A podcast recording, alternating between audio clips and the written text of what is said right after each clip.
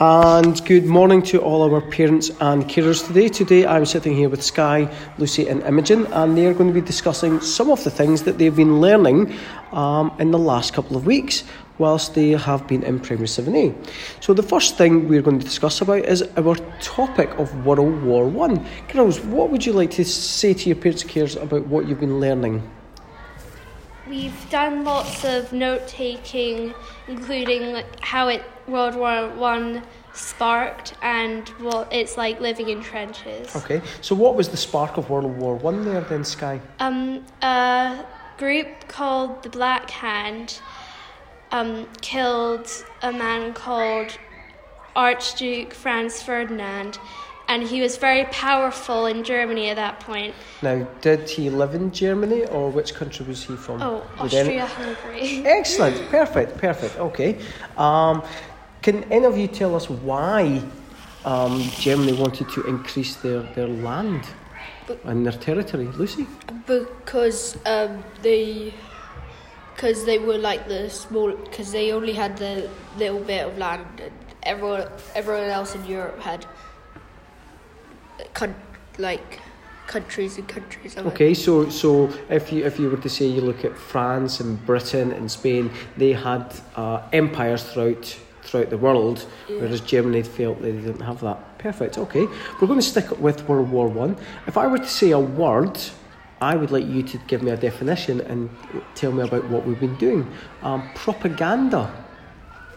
Propaganda's trying to persuade people to think the way that you do, and it's mainly on like the news and things.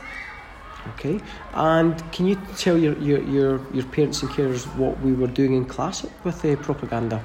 We did propaganda posters, so we drew the posters that had already been made, and we coloured them in and things. Excellent. Okay, and this was to get the message to think of, uh, to get the, the British public to think differently about um, how they can live and their lifestyles. About uh, the the well, the enemy at that time was was the Germans. Okay.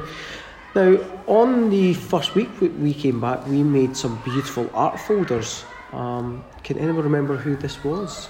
Lucy. It was Jackson Pollock posters. Excellent. And who was he? He was an artist who's he who's the style he became famous for was um, drip. You, you guys can, can join in Drip any time. Okay. Uh, can you tell me where he came from? Which country? California. You're right. Okay. So he was an American. Okay. Um, one last thing. Um, so in our writing focus this this term, it's going to be on poems. So can you tell us some of the things that you've been doing in class? Uh, which type of a well, which type of poems we've been doing? Acrostic Okay, and what is an acrostic poem? a poem where you write what it's about down the sides and the title, and then you write about it across. Excellent. like a name or something. So if you were to write um, like sky, and then you'd write things about sky. That starts with a letter. Okay, the- perfect. of. And the reason why I got you guys to do acrostic poems on your names is so that I can get to know you a lot more. So, for example, I know that there's lots of children who are keen swimmers down at Portobello. Is that any of you?